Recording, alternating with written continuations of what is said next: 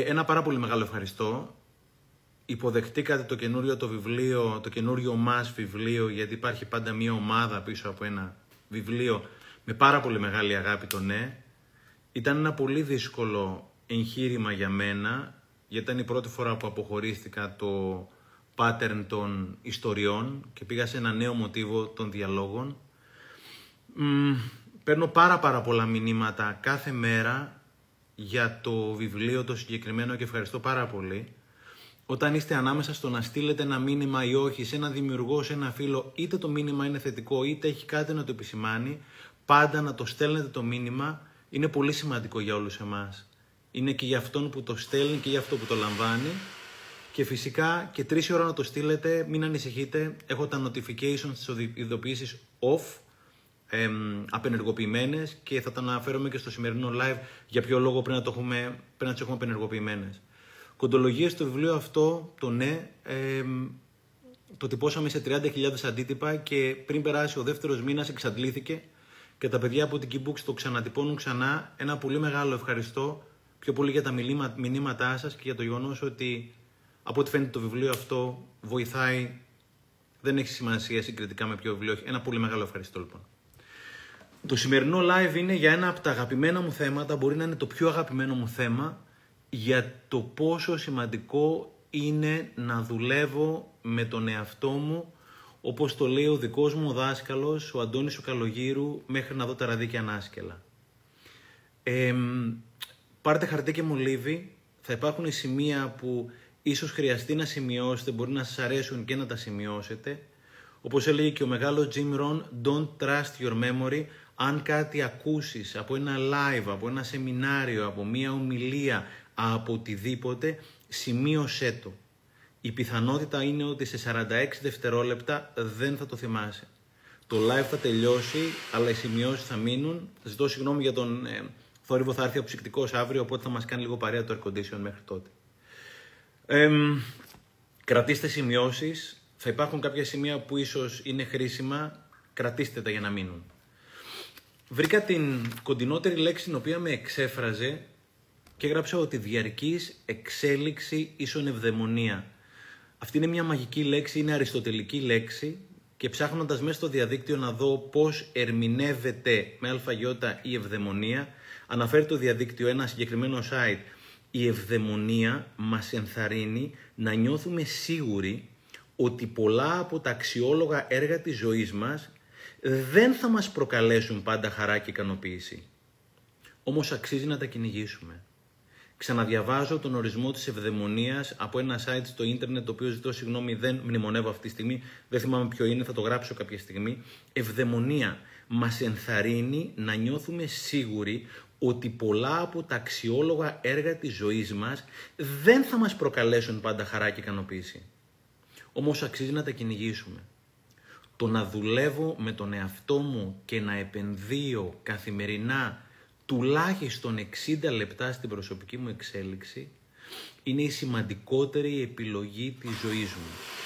Είναι η σημαντικότερη επιλογή της ζωής μου γιατί από αυτήν εξαρτώνται όλες ανεξαιρέτως οι υπόλοιπες.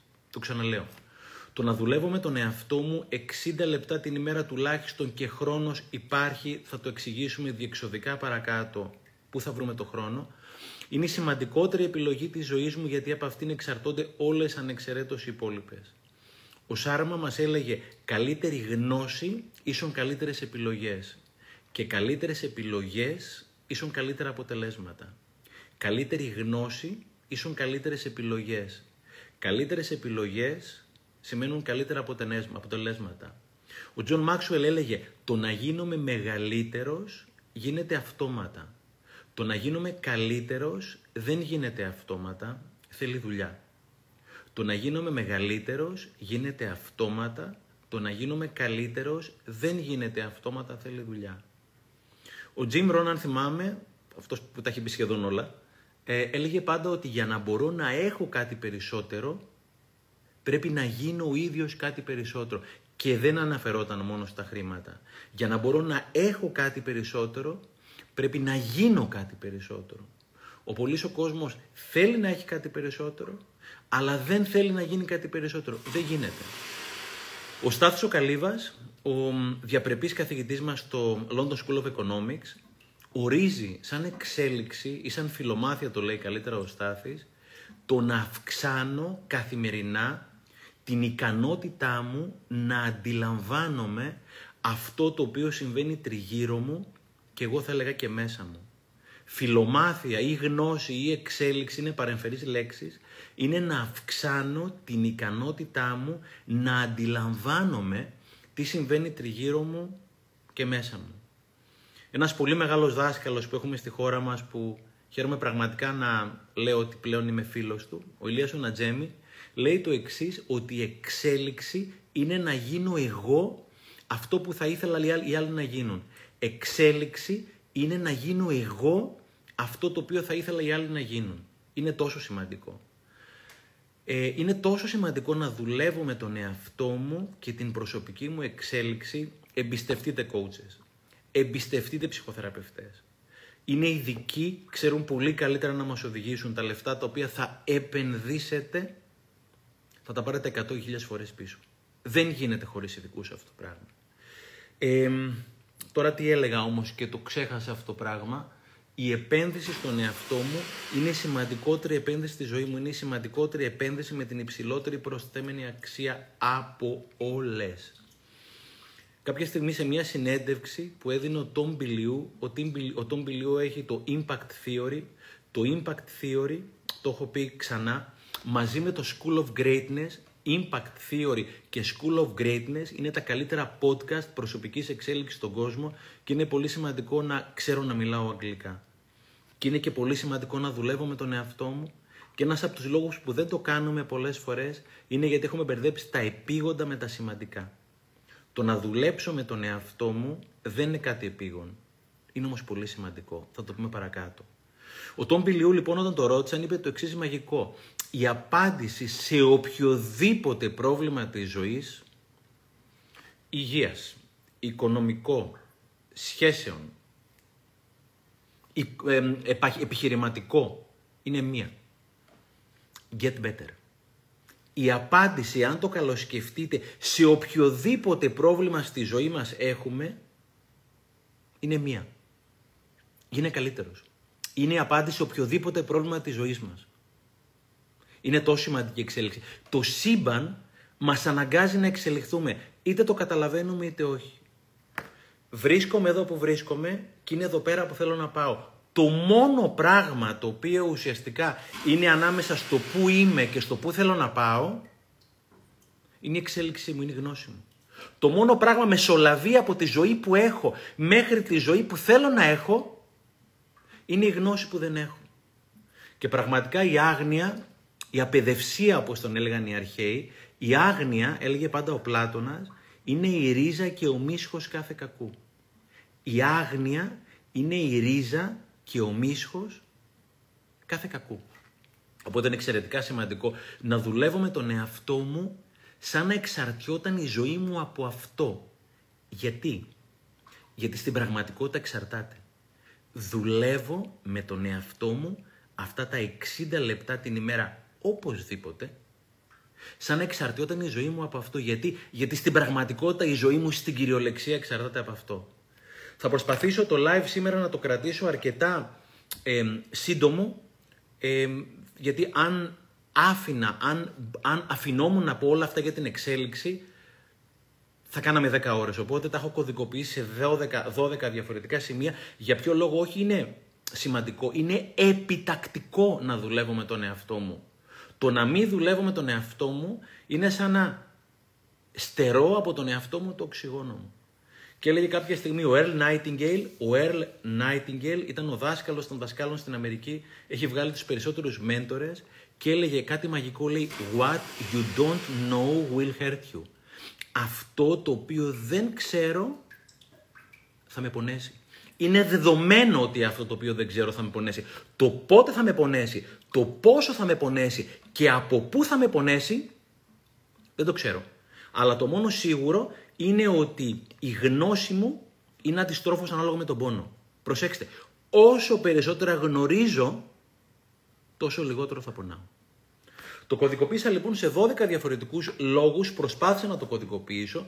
Κάθε ένας από τους λόγους αυτούς θα μπορούσε να είναι ένα live ξεχωριστό. Οπότε θα το κρατήσω σύντομο, ξαναλέω, κρατήστε σημειώσεις όπου νομίζετε ότι πραγματικά αξίζει να κρατήσετε σημειώσεις. Ο πρώτος λόγος που είναι σημαντικό να δουλεύω με τον εαυτό μου, γιατί το ξεκινάω ανάποδα, μέσα από τους χώρους προσωπικής εξέλιξης, ε, χώρους ε, φιλαναγνωσίας, βιβλιοθήκες, μέσα από σεμινάρια αυτογνωσίας, μέσα από διαδικασίες ψυχοθεραπείας, μέσα από την εκκλησία, αν γουστάρεις να ακούς κάποιους σύγχρονους πατέρας, πατέρες, μέσα από τη γιόγκα, μέσα από το ρέικι, θα βρεις τους σωστούς ανθρώπους για να συμπορευτείς μαζί τους. Θα μου πεις καλά αυτό δεν είναι ο σημαντικότερος. Για μένα από μόνος του αυτός ο λόγος είναι αρκετό για να δουλεύεις με τον εαυτό σου γιατί μέσα στους χώρους αυτούς θα βρεις τους σωστούς συνοδοιπόρους για τη ζωή σου. Κάθε στιγμή είμαι και εγώ είτε μέρος του προβλήματος είτε μέρος της λύσης. Μέσα από τους χώρους προσωπικής εξέλιξης θα βρεις ανθρώπους που είναι μέρος της λύσης. Έλεγε ο Αϊνστάιν ότι η σημαντικότερη επιλογή της ζωής μου είναι αν ζω σε ένα φιλικό ή σε ένα εχθρικό σύμπαν. Η σημαντικότερη επιλογή της ζωής μου κατά τον Αϊνστάιν είναι αν ζω σε ένα φιλικό ή σε ένα εχθρικό σύμπαν. Λοιπόν, στους χώρους αυτούς θα βρεις τους σωστούς ανθρώπους. Και επειδή το περιβάλλον μας μας ορίζει, όπως λέει ο Χριστάκης στο βιβλίο Συνδεδεμένη, το Connected, το οποίο δεν το, λέει, δεν το λέω εγώ, το λέει Χριστάκης για τη θεωρία για τα κοινωνικά δίκτυα που αποδεικνύει ότι γίνεσαι η δέκα κολλητή σου, έχεις χρέος να διαλέξεις εκ των προτέρων τους σωστούς κολλητούς γιατί θα γίνεις σαν και αυτούς.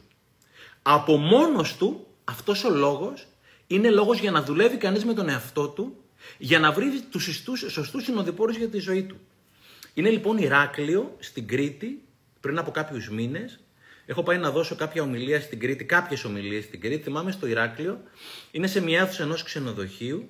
Έχει πολύ κόσμο. Όταν έχει κόσμο, συνήθως πάντα ζητάω από τα νέα παιδιά να έρθουν να κάτσουν μπροστά ο κλαδόν κάτω για να μπορούν οι μεγαλύτεροι να κάτσουν πίσω.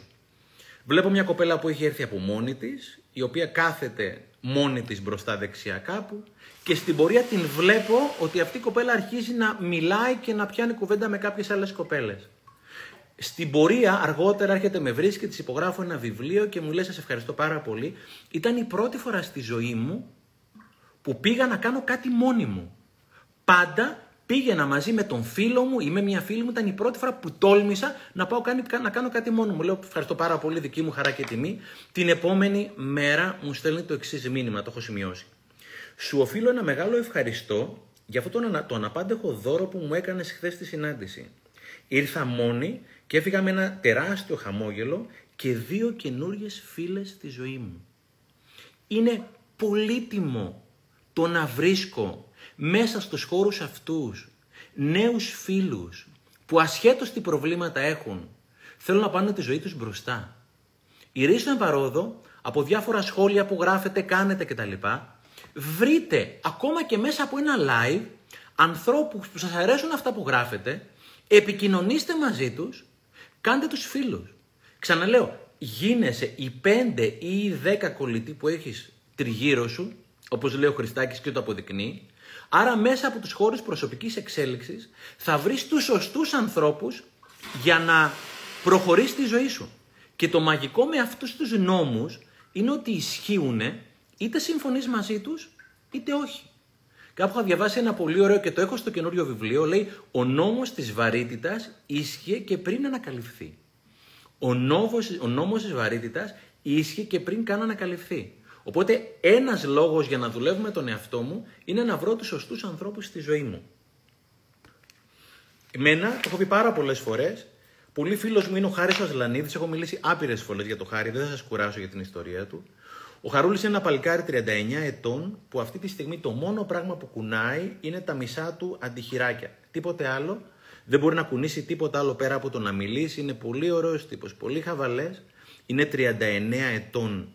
Έχει δύο εταιρείες, απασχολεί 40 άτομα προσωπικό και έχει ξεκινήσει ένα καινούριο μεγάλο παγκόσμιο project για να βοηθήσει τους ΑΜΕΑ ανά τον κόσμο μαζί με μια πολύ μεγάλη πολυεθνική εταιρεία. Το Το προηγούμενο Σαββατοκύριακο πήγαμε μαζί με το φίλο μας τον Ηλία τον Καραπιπέρη, πήγαμε για να κολυμπήσουμε με τον Χάρη, μάλλον να κολυμπήσουμε τον Χάρη, γιατί ο Χάρης είναι ένας άνθρωπος ο οποίος λόγω κινητικών δυσκολιών πρέπει να κρατάς στο κεφαλάκι του για να επιπλέεις στη θάλασσα διαφορετικά κυριολεκτικά κινδυνεύει να πνιγεί.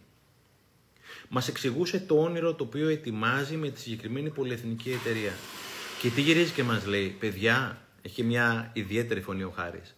Παιδιά, ζω το όνειρό μου. Ζω το όνειρό μου, το ακούσα από έναν άνθρωπο ο οποίος δεν μπορεί να κάνει τίποτα μόνο του, ακόμα και στην τουαλέτα πρέπει να πάει με, με βοήθεια. Και έχω την ιστορία του Χάρη στην εισαγωγή του ναι, όπου λέω ότι ο Χάρης στα 18-19 του χρόνια έστειλε 600 βιογραφικά για να βρει δουλειά, social media, διαφήμιση. Ο τρελός θα πήγαινε ακόμα και η Αμερική, θα τα κατάφερνε και πήρε 600 χιλόπιτες, 600 όχι, εννοώντας ότι αν δεν σου απαντήσουν ποτέ είναι ουσιαστικά ένα όχι. Και του λέω ρε Χαρούλη πώς άντεξες 600 όχι μέχρι να βγει το πρώτο ναι. Το πρώτο ναι είναι το 601ο, 601 όπου ένας Καναδός συγγραφέας ανέθεσε τα social media στο χάρι για να κάνει optimizing και όλα αυτά τα πράγματα που κάνουν στη διαφήμιση. Και μου λέει, Στεφανάκο μου λέει, ψάχνα τα ναι, όχι τα όχι. Και είναι επίκαιρο λόγο και του ονόματος ναι. Αναφέρομαι στο υγιές ναι. Αν οι άνθρωποι τριγύρω σου είναι άνθρωποι του ναι, του υγιούς ναι, θα είσαι άνθρωπος του ναι. Εάν είναι άνθρωποι του όχι, του μη υγιούς όχι, του δεν, αυτό που ξεκινάει δεν γίνεται, δεν, δεν, δεν, θα γίνεις άνθρωπος του δεν. Οπότε, ο πρώτος λόγος είναι γιατί μέσα στους χώρους προσωπικής εξέλιξης θα βρω ανθρώπους στις δράσεις που θέλουν να πάνε τη ζωή τους μπροστά. Δεύτερος λόγος, λέει εδώ πέρα, μην υποτιμάς τη δυνατότητα ενός αγνώστου να σου μάθει κάτι καινούριο. Μην υποτιμάς τη δυνατότητα ενός αγνώστου ή μιας άγνωστης κατάστασης να σου μάθει κάτι καινούριο. Ο Κόμπι Μπράιαν, ο αείμνηστος μπασκετμπολίστας, το είχε πει πάρα πολύ ωραία. Έχει πει όταν έχεις επιλέξει να μαθαίνεις, όλος ο κόσμος γίνεται η βιβλιοθήκη σου. Τα ξαναλέω κάποια δεύτερη φορά, όποιοι γουστάρετε να τα σημειώσετε. Όταν έχω επιλέξει να μαθαίνω, όλος ο κόσμος γίνεται η βιβλιοθήκη μου αυτομάτως. Είναι Χανιά, είναι 2019, λίγο που έχει βγει το πρώτο το δώρο προ-COVID, Έχω πάει να δώσω κάποιες ομιλίες. Αγαπάω πάρα πολύ Κρήτη. Νομίζω ότι πριν από κάποιους αιώνε καταγόμαστε από τα χανιά εμείς ξενάκιδε. Έλεγε πάντα ο μπαμπάς μου. Είναι λοιπόν στην ομιλία, εγώ μάλλον μέχρι τότε μιλούσα πολύ συχνά και το κάνω ακόμα σε νέα παιδιά. Πανεπιστήμια, λύκεια, νεολαία, οπότε πολύ συχνά χρησιμοποιούσα προφορικά λέξεις που αρχίζουν από μη, από γάμα, από πι, από κάπα κτλ. Αντιλαμβάνεστε. Τέλος πάντων, εκείνη τη μέρα η αλήθεια είναι το παράκανα, αλλά ήταν και μια κυρία στο κοινό η οποία ήταν λίγο πιο παλαιακή κυρία, πιο διαφορετικής, είναι πιο κλασική, πιο μεγάλη σε ηλικία και πιο συντηρητική. Κάποια στιγμή ενοχλήθηκε πολύ επειδή χρησιμοποιούσε αυτές τις λέξεις. Μου κάνει πολύ, μια πολύ έντονη επίθεση. Μου λέει: Έλος κύριε Ξενάκη, μας προσβάλλετε, δεν μπορείτε να μας προσβάλλετε. Το είπε αρκετά έντονα και αρκετά απότομα είναι η αλήθεια σε σημείο που οι υπόλοιποι ενοχλήθηκαν πολύ και τη ζήτησαν αν την ενοχλεί να φύγει κτλ. Εγώ δεν την άφησα να φύγει, λέω θέλω να μείνετε. Και έκασα και σκέφτηκα.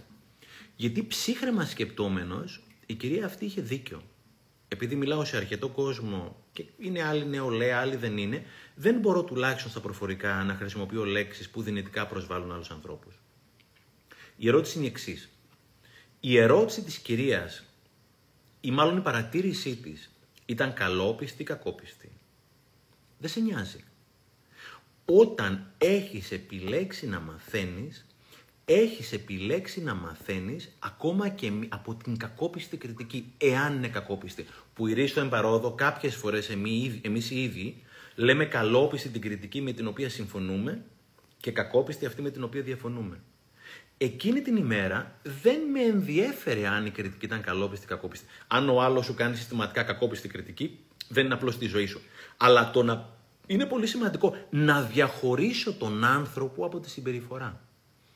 Όσο πιο πολύ δουλεύεις με τον εαυτό σου, τόσο πιο πολύ διαχωρίζεις τον άνθρωπο από τη συμπεριφορά. Και όπως είχε πει ο Κόμπι Μπράιν, όταν έχεις επιλέξει να μαθαίνεις, Όλος ο κόσμος γίνεται η βιβλιοθήκη σου. Δεν με ενδιαφέρει καν αν η κριτική της κυρίας ήταν καλόπιστη ή κακόπιστη. Με ενδιαφέρει αν μπορεί να με εξελίξει σαν άνθρωπο. Κάπου είχα διαβάσει ένα πολύ ωραίο, λέει η λέξη πρόβλημα ίσον ευκαιρία για εξέλιξη. Πρόβλημα είναι ίσον ευκαιρία για εξέλιξη.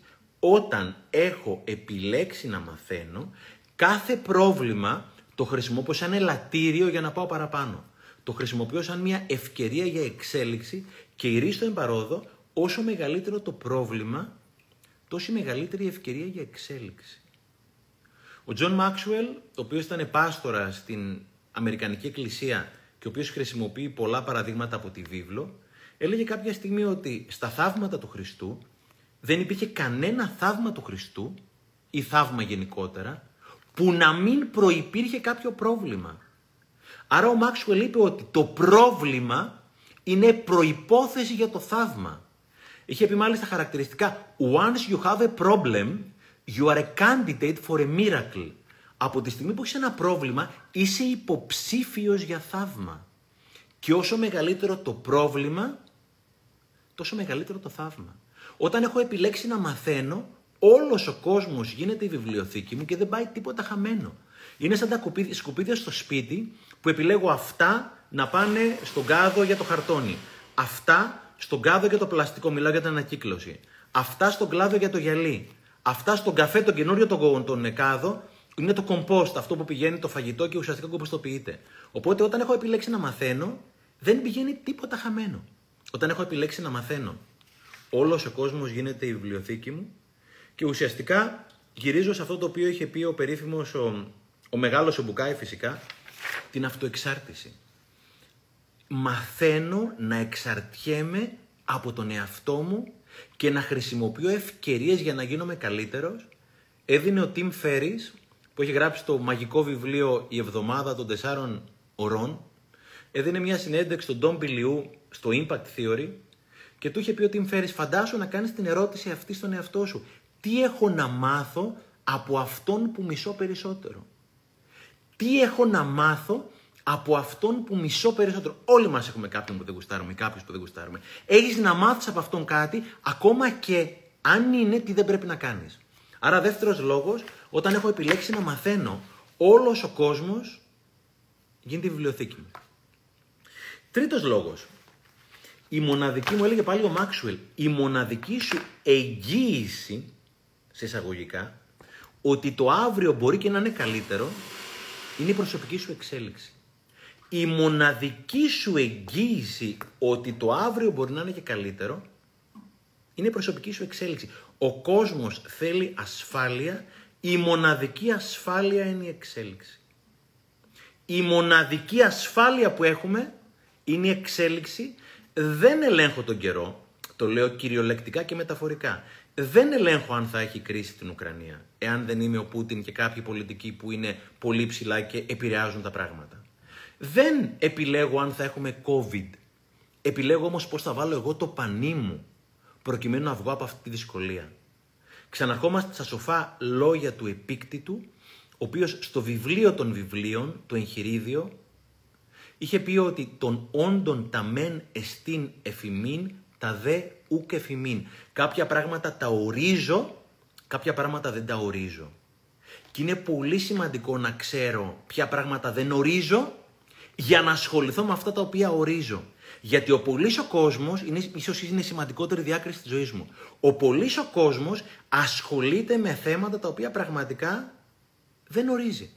Το μόνο πράγμα που ορίζεις φίλε είναι το πανί σου. Όπως και να είναι ο καιρός. Γι' αυτό και δεν σε καίει πάρα πολύ πώς είναι ο καιρός. Γιατί αν έχεις μάθει να είσαι καλός καπετάνιος, θα βγεις από τη φουρτούνα. Και είναι πολύ σημαντικό. Νομίζω το έχω και εδώ πέρα. Το είχε πει ο φίλος μου ο Κωνσταντίνος ο Χαραντινιώτης, εξαιρετικός, έχει καταπληκτικό κανάλι στο YouTube. Είχε πει Σοφία είναι να γνωρίζεις τι χρειάζεται να αγνοήσεις. Σοφία είναι να γνωρίζω τι χρειάζομαι να αγνοήσω. Πριν από κάποιο καιρό τον Μάιο, μια κοπέλα στο Instagram, δεν είναι φίλη, αλλά με βρήκε τέλος πάντων, μου γράφει ένα μήνυμα του στυλ «Κύριε Ξενάκη μου λέει, ωραία τα λέτε εσείς, Αλλά αν τα κάνατε και όλα αυτά που λέγατε, θα είχατε σώσει και το γάμο σας. Δεν θα είχατε χωρίσει ποτέ. Μπορείτε να μου πείτε, σας παρακαλώ, για ποιο λόγο να σας ακολουθήσω από τη στιγμή που εσείς δεν τα έχετε καταφέρει καλά. Έκρινα να μην απαντήσω τέλος πάντων. Είμαι ο τελευταίος άνθρωπος που θα σας πρότεινα να κάνετε αυτό που κάνω. Απλώς έχω κάποιες ερωτήσεις και τις μοιράζω μέσα από τα βιβλία και τις ομιλίες μου. Τέλος πάντων, επέλεξα να μην απαντήσω. Φυσικά για τα δικά μου δεδομένα, γιατί θα πήγαινε χαμένη και η ενέργειά μου. Βρίσκω τυχαία πριν από μερικές μέρες ένα μήνυμα από την ίδια την κοπέλα που μου λέει ότι δεν περίμενα ποτέ καμία απάντηση από εσάς. Δεν περίμενα ούτως ή άλλως να μου απαντήσετε. Οπότε δεν απογοητεύτηκα και όλο δεν περίμενα κάτι καλύτερο από εσάς. Η σιωπή είναι χρυσός. Κάποιες φορές η σιωπή είναι χρυσός. Είναι πολύ σημαντικό να βάζω το πανί μου. Το λέει ο Σενέκας πολύ καλά. Όσο ευνοϊκός και να είναι ο άνεμος, εάν εγώ δεν βάλω το πανί μου, δεν θα πάω πουθενά. Άρα το μόνο πράγμα που, που ορίζω σε αυτή τη ζωή είναι πώς θα βάλω το πανί μου για να βγω από τη φουρτούνα, γιατί η φουρτούνα είναι δεδομένο ότι θα έρθει. Ο Nightingale έλεγε το 8% μόνο από αυτά που φοβάμαι θα συμβεί. Μόνο το 8% από αυτά που φοβάμαι θα συμβεί. Αυτό μπορείς να το διαβάσεις με δύο διαφορετικούς τρόπους. Είπα να χαλαρώσουμε τώρα το 8% μόνο θα συμβεί ή να το κάνεις proactively με πρόδραση που λέει ο καθηγητής μου Μπουραντάς από την ΑΣΟΕ, να επιλέξω ποιο 8% της ζωής μου είναι σημαντικό να ασχοληθώ μαζί του. Στο δεύτερο το δώρο νομίζω έλεγα ότι η διαχείριση της ενέργειάς μου είναι πιο σημαντική από το βιογραφικό μου. Η διαχείριση της ενέργειάς μου είναι πιο σημαντική από το βιογραφικό μου όσο πιο πολύ δουλεύω με τον εαυτό μου, αντιλαμβάνομαι τι είναι αυτό το οποίο ορίζω τι είναι αυτό που δεν ορίζω, οπότε ουσιαστικά εστιάζω την ενέργειά μου σε αυτό το οποίο πραγματικά έχει νόημα και αξίζει και μπορώ να ορίσω και να επηρεάσω. Οι εξωτερικές συνθήκες δεν με καθορίζουν. Οι εξωτερικές συνθήκες με επηρεάζουν. Δεν με καθορίζουν. Με καθορίζουν αν δεν σηκώσω το πανί μου. Και το μόνο πράγμα που με καθορίζει είναι η ιστορία που λέω για τη ζωή μου. Είχα πάει σε ένα σχολείο πριν από κάποιους μήνες, ήταν μια εξαιρετική εκπαιδευτικός και μου λέει, μιλούσα στα παιδιά του Λυκείου και μου λέει: Με αυτό διαφωνώ. Λέω: Τι διαφωνείτε; Μου λέει: Εγώ θεωρώ ότι οι εξωτερικές συνθήκες με καθορίζουν. Λέω: Σας καθορίζουν μόνο αν δεν σηκώσετε το πανί σας.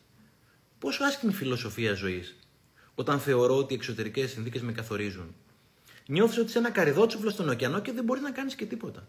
Άρα, ο τρίτος λόγος να δουλεύω με τον εαυτό μου είναι πραγματικά ότι το να δουλεύω με τον εαυτό μου, ξαναλέω, η, η μοναδική μου ασφάλεια είναι η εξέλιξη, τίποτα άλλο, και η μοναδική μου εγγύηση, εισαγωγικά φυσικά, ότι το αύριο μπορεί να είναι καλύτερο είναι η προσωπική μου εξέλιξη. Μόνο αυτό ορίζω.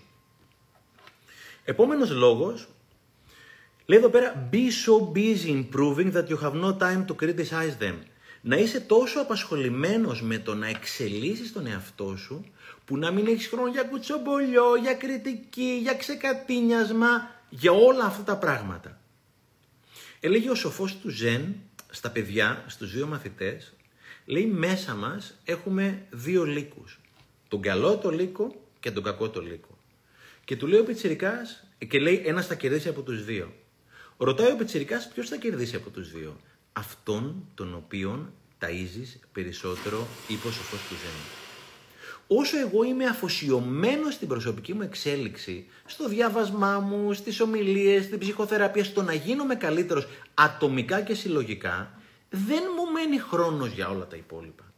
Αν κάποιος από εσάς εδώ πέρα θεωρείτε ότι είμαι τόσο ανώτερος για να μην κάνω ξεκατηνιάσματα, κουτσομπολιές, κλειδαρότυπες κτλ., σας αναφέρω ότι είμαι από τις μεγαλύτερες κατίνες που υπάρχουν. Καμιά φορά όταν μιλάμε με φίλους κτλ., πραγματικά θα κάνουμε πολύ πλάκα γι' αυτό. Δεν μου μένει χρόνος για να ασχοληθώ με τον κακό το λύκο. Είναι πολύ σημαντικό να είμαι απασχολημένος με αυτά τα οποία έχει νόημα σε ένα κόσμο όπου digitally, ψηφιακά, είναι τόσο δελεαστικός Όποιος δεν έχει δει το social dilemma, δείτε το social dilemma, διαβάστε βιβλία σχετικά. Υπάρχουν πίσω από τους αλγόριθμους των social media ειδικοί attention engineers άνθρωποι οι οποίοι ουσιαστικά ξέρουν ακριβώς τα νήματα του μυαλού σου και σου πετάνε ακριβώς αυτό το οποίο χρειάζεται για να μπεις μέσα και να κάτσεις για πέντε ώρες. Ουδέποτε ήταν τόσο εύκολο να είμαι απασχολημένος με το να είμαι απασχολημένος και να χάσω Κυριολεκτικά ολόκληρη μου τη ζωή. Βάλτε time limit στις συσκευές σας από τότε που έβαλα 30 λεπτά στο Instagram και 30 λεπτά στο Facebook. Λευτέρη Φαρμάκα, φίλε μου, σε ευχαριστώ πάρα πάρα πολύ που μου έβαλες αυτή τη ρύθμιση. Είναι εύκολο να τη βάλετε. Έχω γλιτώσει άπειρο χρόνο. Όσο πιο πολύ δουλεύω με τον εαυτό μου, τόσο λιγότερο θα ενδίδω σε αυτούς τους εθισμούς. Σημειώνω εδώ πέρα, εάν δεν βρεις μέσα σου αυτό που θέλεις, θα το αναζητήσεις έξω σου. Και αναφέρομαι στους εθισμούς, τους ψηφιακούς εθισμούς, στο φαγητό μιλάω για το υπερβολικό φαγητό, μιλάω για το ποτό, μιλάω για το τζόγο, μιλάω για τα social, μιλάω για όλες αυτές τις κακές συνήθειες. Όσο πιο πολύ δουλεύω με το μέσα μου και ασχολούμαι ουσιαστικά με το να ταΐζω τον καλό το λύκο, δεν έχω και χρόνο να αποσπαστώ σε όλους αυτούς που διεκδικούν έτσι το χρόνο μου και γι' αυτό αυτές οι εταιρείες υψηλής τεχνολογίας έχουν ξεπεράσει κεφαλοποίηση το 1 τρισεκατομμύρια δολάρια πολλές από αυτές. Δεν κάνουν, το αν κάνουν κάτι κακό είναι στο όριο, ίσως είναι στα όρια της ηθικής με το γεγονός ότι κάνουν manipulate το μυαλό μας, αλλά όσο εγώ είμαι απασχολημένος στο να δουλεύω με τον εαυτό μου, δεν θα κάθομαι 10 ώρες στο κινητό μου τηλέφωνο. Δεν θα έχω χρόνο να κάνω κουτσομπολιό. Δεν θα ξεκατηνιάζομαι. Και είναι, αυτό είναι εξαιρετικά σημαντικό. Πραγματικά είναι εξαιρετικά σημαντικό. Ο Τζέι Σέτι στο βιβλίο το, το, το πρώτο και τελευταίο έχει κάνει μέχρι τώρα το Think Like a Monk, γράφει τώρα το δεύτερο του βιβλίο από ό,τι έχω μάθει, έλεγε ότι στο τέλος της ζωής μας, στο τέλος μιας ζωής 80 ετών, που είναι μια πλήρη ζωή, θα περάσουμε 11 χρόνια μπροστά από τις οθόνες. Χωρίς να υπολογίζουμε το χρόνο που θα είμαστε στην οθόνη στο γραφείο. 11 χρόνια. Όχι από τα 80 χρόνια, από τα 80 χρόνια θα είναι μαζί με τον ύπνο. Χωρίς τον ύπνο τα ξύπνια χρόνια είναι 55 χρόνια. Άρα ουσιαστικά τα 11 από τα 55 χρόνια της ζωής μας θα το περάσουμε μπροστά σε οθόνες χωρίς να υπολογίζω το χρόνο που καθόμαστε στο γραφείο μπροστά από τον κομπιούτερ. Ρε φίλοι θα χάσουμε τη μισή μας ζωή. Δεν αξίζει.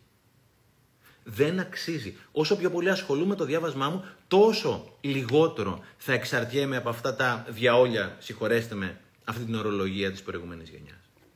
Και το είχε πει ο Χαράρη, ο Γιουβάλ Χαράρη, αυτός ο άνθρωπος ο οποίος για μένα έχει έρθει τουλάχιστον 50 ή 100 χρόνια πριν από την εποχή του να μας φωτίσει, είχε πει ότι, το, είχε πει ότι είναι η πρώτη φορά από καταβολής κόσμου που το γνώθις αυτόν έχει ανταγωνισμό.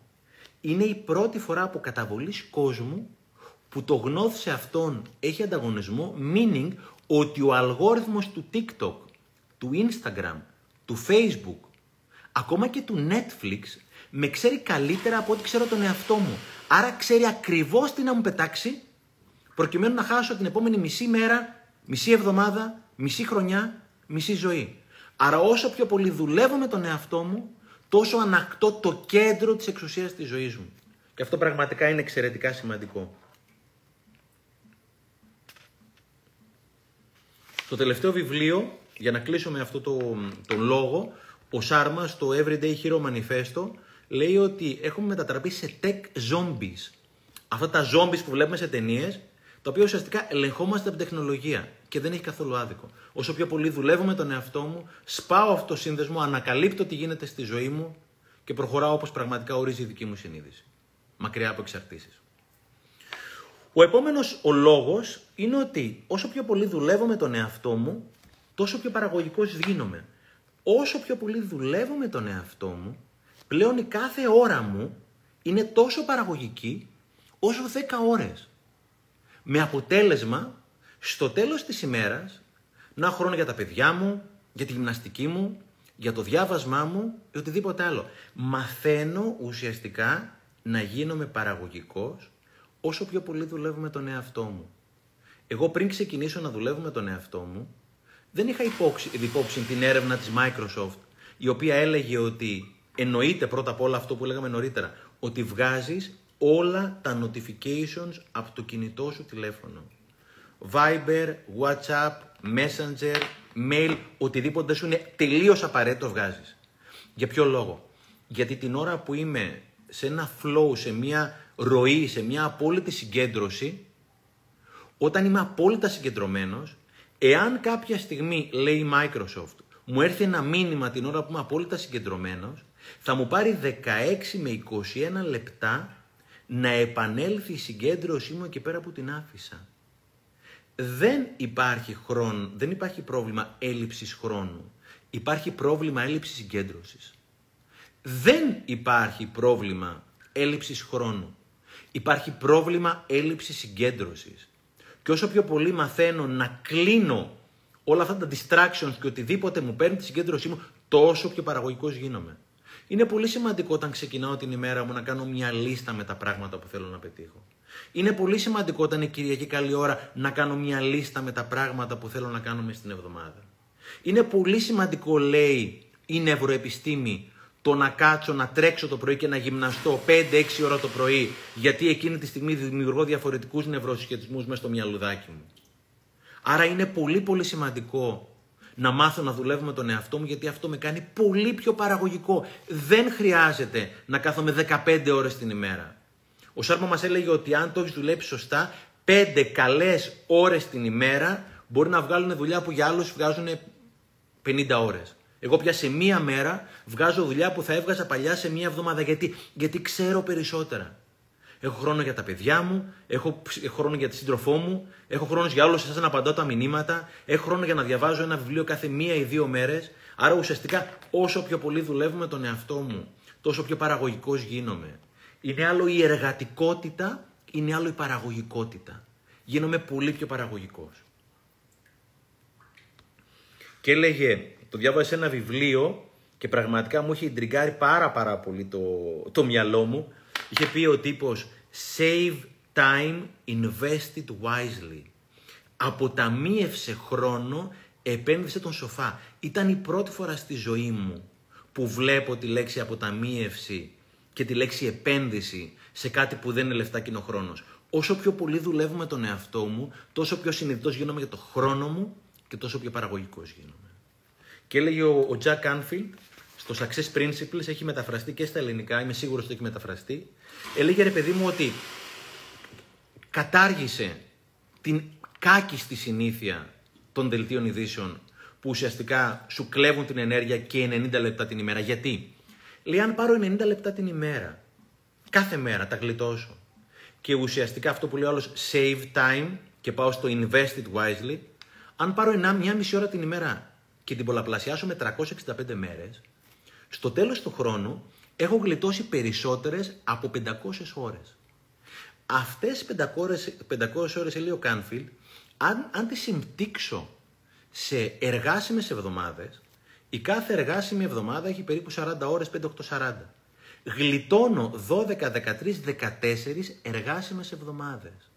Όταν οι άλλοι θα έχουν 12 μήνες, εγώ θα έχω 15 ή 16 οι τρεις ή οι τέσσερις μπόνους για μένα και τον όνειρό μου, μόνο και μόνο που απειλάγει από μια πάρα πολύ επιβαρυντική συνήθεια για την ψυχή και το σώμα μου. Γίνομαι πολύ πιο συνειδητός με το χρόνο μου και ξαφνικά από εκεί πέρα που δεν είχα χρόνο, αρχίζει και έρχεται ο χρόνος.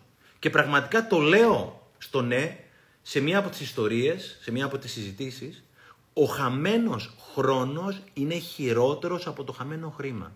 Ο χαμένος χρόνος είναι χειρότερος από το χαμένο χρήμα. Άρα όσο πιο πολύ δουλεύω με τον εαυτό μου, γίνομαι πολύ πιο efficient, πολύ πιο αποτελεσματικός στη διαχείριση του χρόνου. Έχω χρόνο για τα παιδιά μου, για την υγεία μου, για την εξέλιξή μου, για όλα μου. Επόμενος λόγος, εξαιρετικά σημαντικός, έχει να κάνει με τα λεφτά. Ξαναλέω, κρατήστε σημειώσεις όπου βρίσκεται ότι είναι κάτι ενδιαφέρον. Το λέει ο Jim Rohn, δεν μας πληρώνουν για το χρόνο μας. Μας πληρώνουν για την αξία μας δεν πληρώνεσαι για το χρόνο σου. Πληρώνεσαι για, τον, για την αξία σου. Και όσο πιο πολύ δουλεύω με τον εαυτό μου, τόσο ανεβάζω την αξία μου, άρα τόσο πιο πολλά χρήματα θα βγάζω. Και όσο πιο πολύ προχωράω, αντιλαμβάνομαι ότι το ιδανικό για μένα είναι να μην είμαι εργαζόμενος σε μια επιχείρηση, εάν φυσικά το επιλέξετε, αλλά να έχω μια δική μου επιχείρηση. Έλεγε ο Ρον ότι να δουλεύεις για τα κέρδη είναι καλύτερο από το να δουλεύεις για το μισθό. Ή να είμαι partner σε μια μεγάλη επιχείρηση όσο η μικρή επιχείρηση. Δεν με πληρώνουν για το χρόνο μου. Με πληρώνουν για την αξία μου. Και πρόσφατα διάβαζα για το Tim Cook. Ο Tim Cook είναι το αφεντικό της Apple μετά από τον εκλειπώντα ε, Steve Jobs. Δεν είναι τυχαίο ότι ο Jobs ανέθεσε στον Tim Cook να είναι ο διάδοχός του. Ο Tim Cook είναι ένας άνθρωπος ουσιαστικά σαν και εμάς. Ο οποίος όμως δουλεύει με τον εαυτό του, ξυπνάει 4 και 20 το πρωί. Έχω παρακολουθεί συνέντευξη του Tim Cook. Είναι ένας άνθρωπος που κάθε μέρα επενδύει τουλάχιστον μία ώρα την ημέρα στην προσωπική του εξέλιξη. Και πρόσφατα πήρε νομίζω το δεύτερο ή το τρίτο πακέτο bonus από την Apple, το οποίο ήταν κάποια δισεκατομμύρια δολάρια. Όχι εκατομμύρια δολάρια. Δισεκατομμύρια δολάρια. Ο Tim Cook επιλέγει κάθε μέρα να αυξάνει την αξία του και έχει φτάσει στο σημείο να αξίζει αυτά τα χρήματα. Και έλεγε ένας τύπος, your self-worth is your net worth. Όσο πιο πολύ δουλεύω με τον εαυτό μου και αυξάνω την αξία μου, τόσο θα αυξάνω και τα χρήματά μου. Και είναι πολύ σημαντικό να μάθω για τα χρήματα, αν δεν ξέρω για τα χρήματα. Ε, εξαιρετικό βιβλίο είναι ο πλουσιότερος ε, άνθρωπος στη Βαβυλώνα. Καταπληκτικό βιβλίο. Πάρα πολύ ωραία βιβλία είναι όλα τα βιβλία του Κιγιοσάκη που μιλάει το Rich Dad, Poor Dad, φτωχός μπαμπάς, πλούσιος μπαμπάς, το οποίο σου μαθαίνει να βάζεις τα χρήματα να δουλεύουν για σένα, αντί να δουλεύουμε μόνο για, μόνο για τα χρήματα εμείς. Εξαιρετικό podcast, το Game of Money, του φίλου μου του Αλέξιου και της Αλεξίας. Εξαιρετική στο κομμάτι του Business Coach, Coaching η Σοφία Τσιόλη, η φίλη μου. Υπάρχουν ειδικοί άνθρωποι οι οποίοι θα σε βοηθήσουν να γίνεις πιο conscious, πιο συνειδητός με τα χρήματα. Και όσο πιο πολύ αυξάνω την αξία μου, τόσο πιο πολύ θα αυξάνω και την περιουσία μου. Δεν μας πληρώνουν για το χρόνο μας. Μας πληρώνουν για την αξία μας. Και την έχω ξαναπεί αυτή την ιστορία, είναι ένα μαθηματικό παράδειγμα. Θα κουράσω για 2-3 λεπτά, αλλά αξίζει. Έχω πάει σε μια ομιλία και λέει ο τύπος ότι αν λέει κάθε μέρα αυξάνω την αξία μου κατά 0,3%, αν κάθε μέρα αυξάνω την αξία μου κατά 0,3%, όχι 3%, 0,3% δηλαδή 3 της χιλής, στο τέλος του χρόνου αυτό περίπου θέλει 60 με 90 λεπτά την ημέρα, άρα αντικαθιστώ τα δελτία ειδήσεων ή οτιδήποτε άλλο με βιβλίο, μάθηση, podcast, σεμινάρια, αυτογνωσία, coaching, δεν ξέρω τι. Λέει στο τέλος του χρόνου θα αυξάνω την αξία μου κατά 100%. 0,3% επί 365 μέρες είναι περίπου 100%. Έχω συγκλονιστεί από την ομιλία, γυρίζω σπίτι, αλλά έχω συνειδητοποιήσει ότι ο τύπος, παρότι είπε εξαιρετικά, δεν είχε υπολογίσει τους ανατοκισμούς. Γιατί κάθε μέρα που αυξάνω την αξία μου, την επόμενη αυξάνω και το κέρδος, όχι μόνο την αρχική μου αξία. Δηλαδή όταν ξεκινάω από το 1, η αρχική μου αξία, τη δεύτερη μέρα γίνεται 1,003. Την επόμενη μέρα δεν γίνεται 1,006, γιατί το 3% είναι στο 1,003, άρα ανατοκίζεις. Οπότε βάζω τη φόρμουλα στο Excel και λέω θα δοκιμάσω να κάνω το πείραμα για ένα χρόνο να αυξάνω την αξία μου κατά 0,3% την ημέρα, αλλά να υπολογίζω και τους ανατοκισμούς. Η φόρμουλα είναι 1,003 επί 365 κελιά ε, cells στο Excel και να βγάλεις το αποτέλεσμα. Στο τέλος του χρόνου, όταν υπολογίσεις και τους ανατοκισμούς, καλέ μου φίλε, δεν αυξάνεις την αξία σου 100%. Το ένα δεν γίνεται 2, γίνεται 2,98. Αυξάνω την αξία μου κατά 198% τον χρόνο. Και λέω ρε παιδί μου, θα δοκιμάσω αυτό να το κάνω ένα παράδειγμα ζωής. Θα δοκιμάσω να βάλω στο Excel τι θα γίνει αν αυξάνω την αξία μου κατά 0,3% σε 10 χρόνια. Ξεκινάω από το νούμερο 1, το αυξάνω κάθε μένα με 0,3%, δηλαδή 0,003, αλλά κάθε μέρα ανατοκίζω. Και θέλω να δω το 1 στο τέλος του 10ου έτους πώς θα έχει γίνει. Λέω θα έχει γίνει 50, 100, 1000. Το λέω και στις ομιλίες μου πριν πω το νούμερο τελικό. Παρακαλώ καθίστε, δεν φαντάζεστε το νούμερο. Το 1 στην αρχή του πρώτου έτους, εάν κάθε μέρα το αυξάνω με 0,3% μαζί με τους ανατοκισμούς, στο τέλος του 10ου έτους έχει γίνει 55.860. Το ξαναλέω. Το 1 που είναι η αξία μου, μπορεί να είναι σαν μπαμπάς, μπορεί να είναι η υγεία μου, μπορεί να είναι η αυτοεκτίμησή μου. Ας το δούμε εδώ πέρα για τα οικονομικά. Η δυνατότητα μου να βγάζω χρήματα, αν επενδύω 60 με 90 λεπτά την ημέρα στον εαυτό μου το ένα, με 0,3% επί του 1, στο τέλος του 10ου έτους γίνεται 55.860. Βλέπω το νούμερο, μου βγαίνουν τα μάτια, λέω αποκλείεται, έχω κάνει σίγουρα λάθος. Ξαναβάζω τη φόρμουλα, δεν είχα κάνει κανένα λάθος. Όταν είμαι στο κομμάτι της προσωπικής εξέλιξης, αυξάνω την αξία μου, όχι έτσι, εκθετικά την αυξάνω την αξία μου. Στο τέλος δε της πρώτη τελευταίας μέρας, μεταξύ 3.649 ημέρας και 3.650, σε μία μέρα πλέον, σε μία μέρα αυξάνω την αξία μου κατά 200 όταν η αρχική μου αξία ήταν ένα. Αυτό είναι το compound effect, είναι το κομμάτι, είναι, είναι ο ανατοκισμός της αξίας μου. Φίλε, αν σε αυτό το status δεν έχεις 10, λεφτά, 10 φορές και λέω λίγο τα λεφτά που σήμερα ονειρεύεσαι να μου τρυπήσεις τη μύτη και πραγματικά να με διασύρεις δημόσια. Το δέχομαι ευχαρίστως, δέχομαι αυτή την πρόκληση. Το να δουλεύω με τον εαυτό μου είναι η σημαντικότερη επένδυση, είναι η επένδυση με την υψηλότερη αποδοτικότητα από όλες, γιατί είναι η μοναδική που έχει ημερήσιο ανατοκισμό. Το να δουλεύω με τον εαυτό μου, με την ομάδα μου, την εταιρεία μου, δεν έχει σημασία, είναι η σημαντικότερη επένδυση της ζωής μου είναι η μοναδική με ημερήσιο ανατοκισμό. Δεν υπάρχει καμία άλλη που να έχει ημερήσιο ανατοκισμό εγγυημένο. Τη στιγμή που αυτή τη στιγμή χρηματιστήρια, κρύπτο, μετοχές κτλ. έχουν πέσει.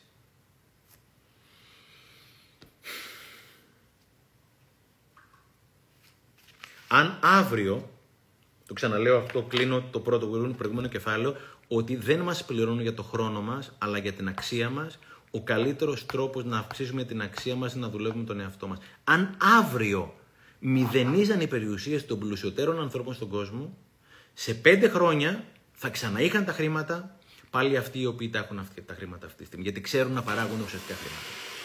Και δείτε το διαφορετικά, δεν είναι η πρώτη φορά νομίζω τα τελευταία 30 χρόνια σε σχέση με παλιότερα, όπου οι πλουσιότεροι άνθρωποι στον κόσμο, οι 10-20 πλουσιότεροι είναι αυτοδημιουργητοί.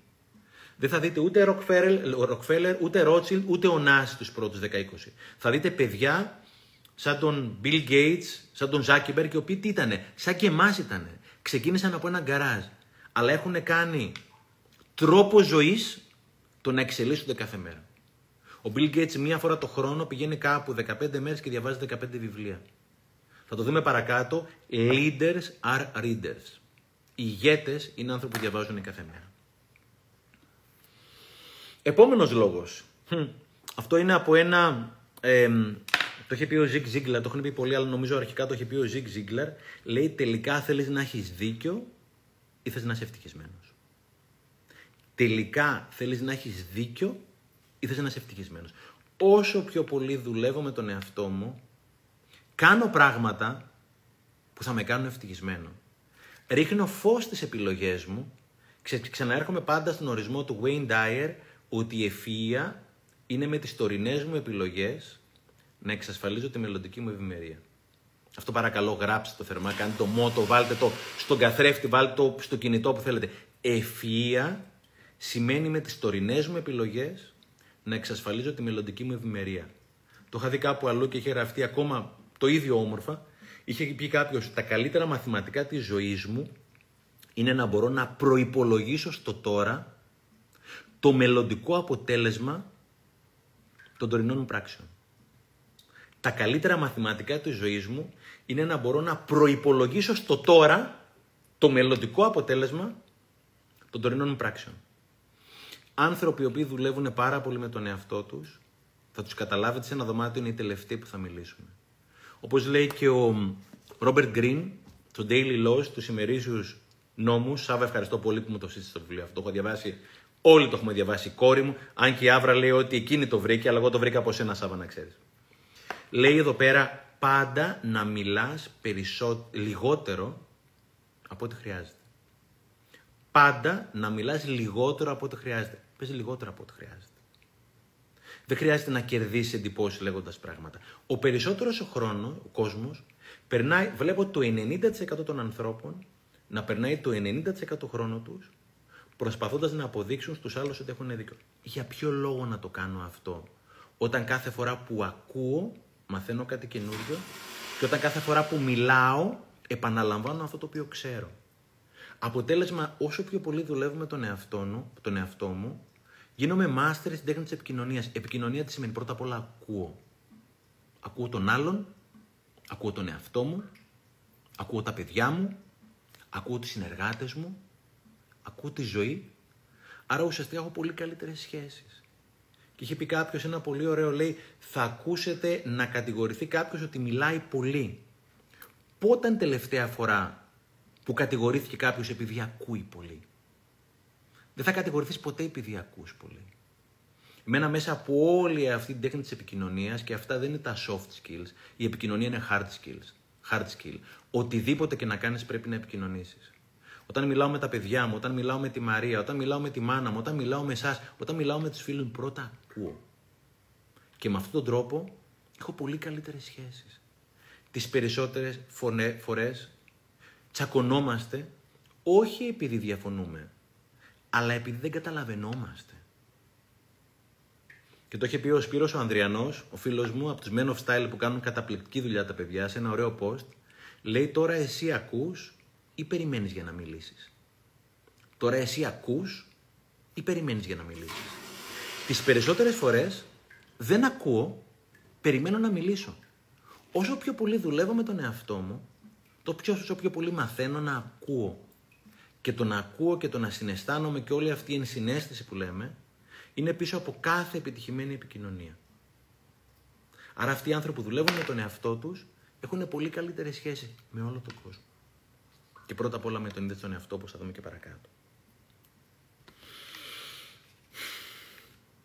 Έλεγε η Μέλ Ρόμπινς ένα πολύ ωραίο. Λέει, δεν θα σε κριτικάρει ποτέ κάποιος ο οποίος έχει κάνει λιγότερα πράγματα από σένα. Δεν θα σε κριτικάρει ποτέ κάποιος που έχει κάνει λιγότερα, που έχει κάνει. Συγγνώμη, δεν θα σε κριτικάρει ποτέ κάποιος που έχει κάνει παραπάνω πράγματα από σένα. Τελικά θες να έχεις δίκιο ή θες να είσαι ευτυχισμένος. Μαθαίνω να ακούω. Και το έλεγε ουσιαστικά η Κάμερον στο βιβλίο The Listening Path έλεγε listening is a form of spiritual hospitality. Το να ακούω είναι μια μορφή πνευματικής φιλοξενίας.